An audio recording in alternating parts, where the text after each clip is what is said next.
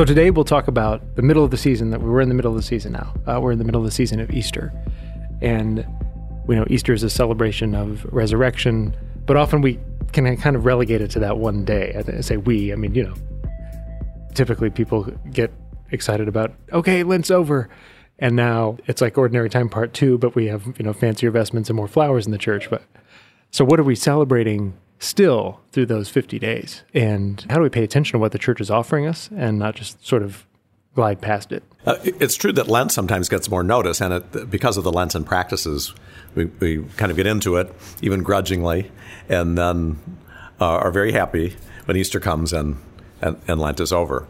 Uh, but uh, Lent is a uh, a period of about 40 days, and we know that the Easter season, uh, so between Easter and Pentecost, is about 50 days. So it's a longer season, and uh, I think more central to the to the celebration of, of our faith. Sometimes Lent becomes uh, our project, and we focus on what we're doing, and not so much about what God is, uh, is doing uh, for us through His Son Jesus Christ. That I think is more clear uh, in in the Easter season uh, as we celebrate the resurrection of, of Jesus. Uh, we begin on the feast of Easter with a renewed profession of our faith. This is a, a season really of faith as much as it is practice. Uh, not that we separate the two, of course, uh, but we really are challenged. You know, do we believe in the the truth of this central event of all human history? That uh, the, the Son of God, sent by his Heavenly Father on a mission uh, to announce his loving plan for us and then to accomplish uh, the plan of the Father through his sacrifice on the cross and then through the, the power of his resurrection. Do we believe that that really happened? And if we believe that it happened, do we live like we believe it? We see in the scripture readings uh, for the Sundays following Easter that the disciples of Jesus, his apostles, struggle a little bit at first with this reality that Jesus is risen. And as the first who encountered him, risen from the dead, uh, share that news with others, it's met with skepticism, usually, because it's so unbelievable in, in human terms. But more and more, as Jesus reveals himself, uh, so makes himself visible, very uh, physically present, as he did with St. Thomas, you know, invited him to, to touch him and to, to touch his, his wound so that he could be sure that, uh, that it is Jesus alive. Uh, more and more of that core group of disciples come to, um, uh, to accept this reality, to rejoice in it. And, and then it shouldn't surprise us that they just wanted to tell people about it because it means means everything. It means that Jesus is who he says he is. The fact that he's risen from the dead gives power to what we experience in the church, in the life of the sacraments, in the works of mercy. All of the things that we do are, are now, we live and, and act, uh, having been incorporated into the, the mystical body of the risen Jesus. And it, it, it all makes sense.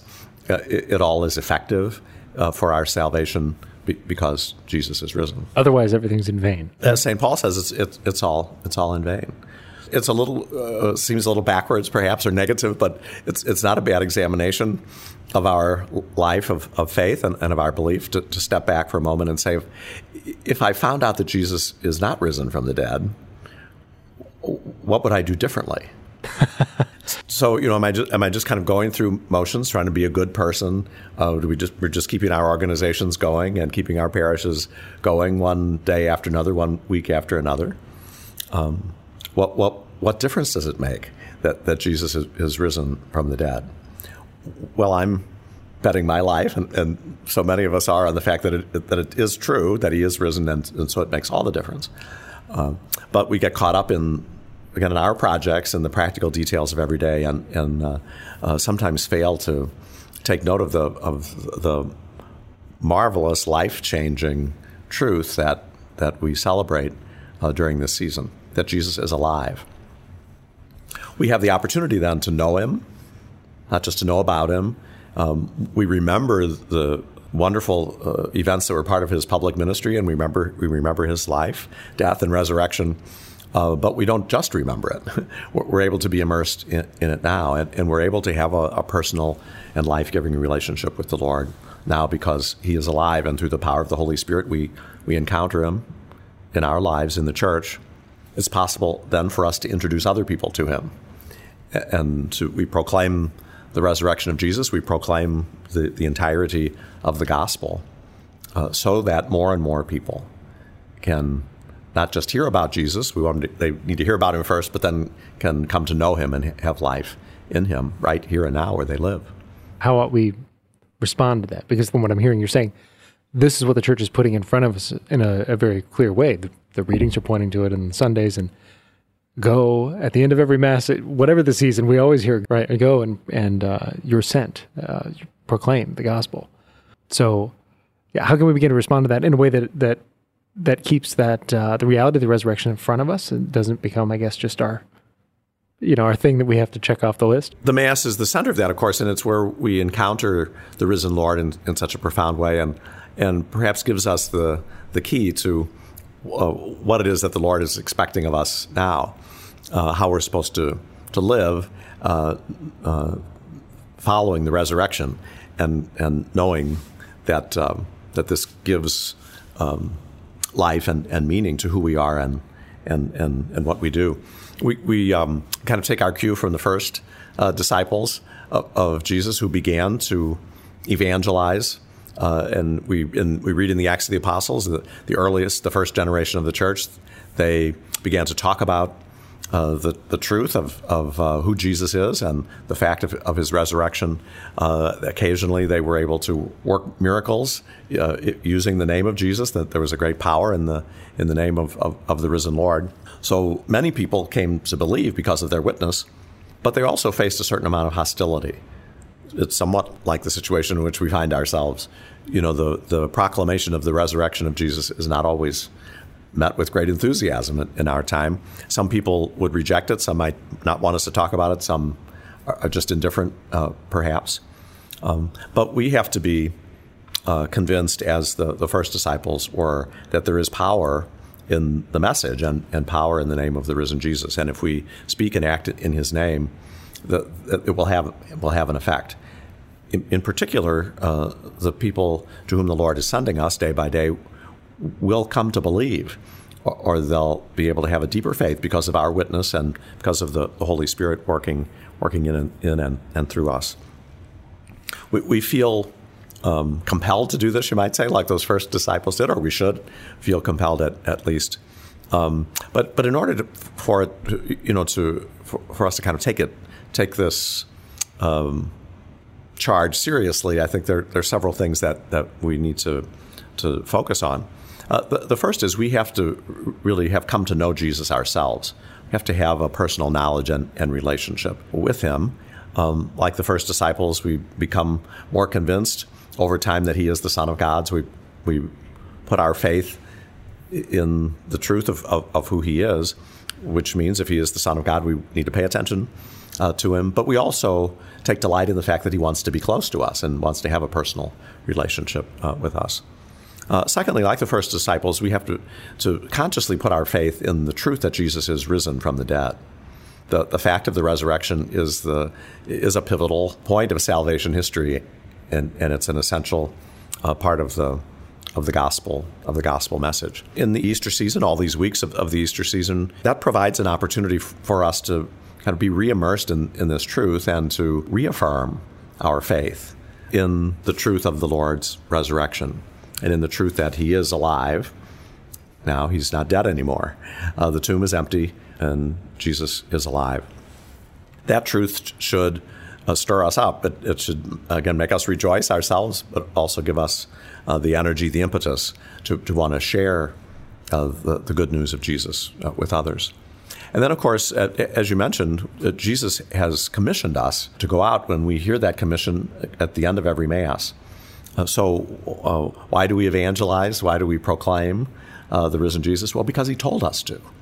And, and he can he renews that that uh, commission in the life of the church, and as, as particularly as we come to the the um, to mass on the uh, the Sundays of the Easter season, that commission at the end of Mass, that, that dismissal, is um, uh, embellished by uh, by the Alleluias that we speak or, or, or sing so that we hope we see not only are we being equipped and, and commissioned to share the light of the gospel with others, but we can take delight in it and see that the, it's, it's our joy to go out and, and to share the, the good news. Just as Mary Magdalene, Peter, and John, others who, who witnessed the empty tomb right away, they, they ran to tell others, even though they couldn't understand the totality of it, but they were beginning to sense that something marvelous is happening through the power of God, and, and it's good for us that it's happening.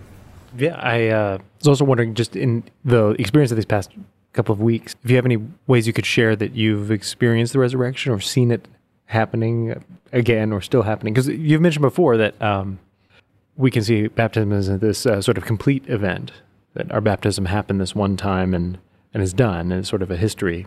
Um, it's part of our history. Um, but we can forget. I think that happens with, with regard to the resurrection once again. Like you, as you said, we, we slip out of this awareness. So, any ways you see it in the life of the, the church local right now? The, the celebration of the Mass takes on a deepened meaning for me during the Easter season. I reflect uh, in my own prayer that th- this is, would be a, a, quaint ritual that, that we were all involved in, um, a, kind of something left over from the past. If Jesus were not risen from the dead, the the fact that he is risen and has given us this way to encounter him in such an intimate way in in the Eucharist in in Holy Communion. I've received the grace, you know, to reflect on that in a in a deeper way through through the Easter season, and, and invite others to to, to think of that um, too. It's it's we celebrate the Mass throughout the year, of course, but the decoration and the festive music and the other sacramental moments that are often part of, of the Mass in parishes in, in the Easter season, uh, I think heighten and, and deepen this experience uh, for us. So I have the opportunity to celebrate uh, the sacrament of confirmation in many of our parishes. Here again, I can uh, have that opportunity at different times throughout the year, but there are many more opportunities in, in the Easter season. It's an experience, the celebration of confirmation, that of course builds on the, the truth of our baptism. Uh, and we have a, an encounter already ongoing with the Holy Spirit that begins at baptism, but, but that uh, is brought to a fulfillment, we might say, not a, not a completion because it, it, it the Holy Spirit comes to, to dwell in us and equip us for discipleship for our whole, our whole life celebrating the, uh, with so many, mostly young people in the Archdiocese during the Easter season is a particular joy for me.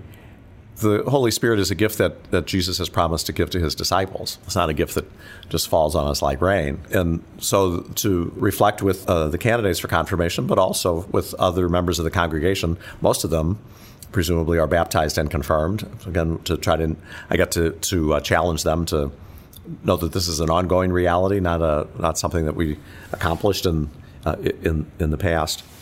this celebration of confirmations um, gives us a chance to reflect on on our discipleship, and on the again on the commission of Jesus to to not hold our faith to ourselves, but to be His witnesses, to share share what we know to be true, what we have experienced to be true with others.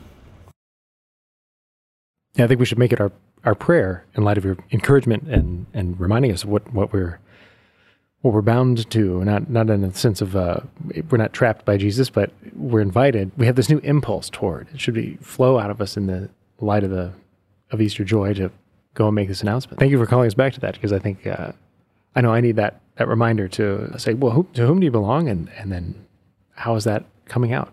In what way are you responding to the people around you? In a to reflect this this resurrection to them.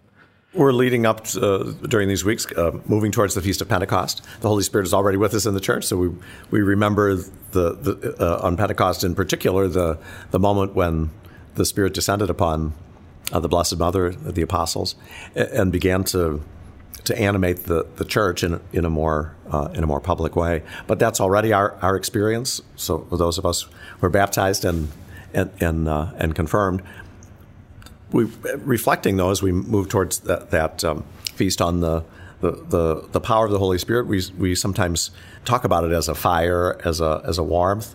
I ho- hope that we can perhaps sense that our hearts are being warmed, uh, so we can take delight in sharing the, the news of of the Lord's resurrection sometimes in our, in our preparation for confirmation, we say, well, well, we'll receive the gifts of the Holy Spirit. Then you know, we'll be able uh, to do the work that the Lord is giving us. And I think we should say that because it's true. But more than that, we'll be able to take delight in it. Mm. It's, it's sometimes um, looks more like a burden, if, especially if the culture is, is hostile to the proclamation of the gospel. Our identity, though, is found in, uh, in the work of evangelization. And the Lord is not calling us to something dreadful, but something, something joyful and something that will be life giving for us and, and for those uh, around us.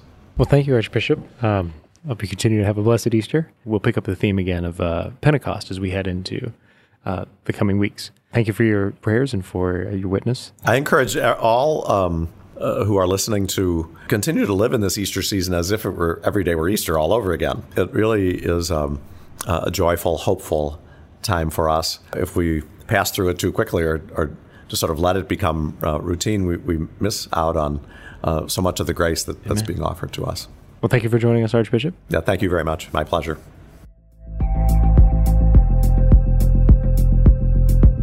Thank you for listening to The Shepherd's Voice, a podcast of the Archdiocese of Omaha. For more information, visit archomaha.org slash podcast.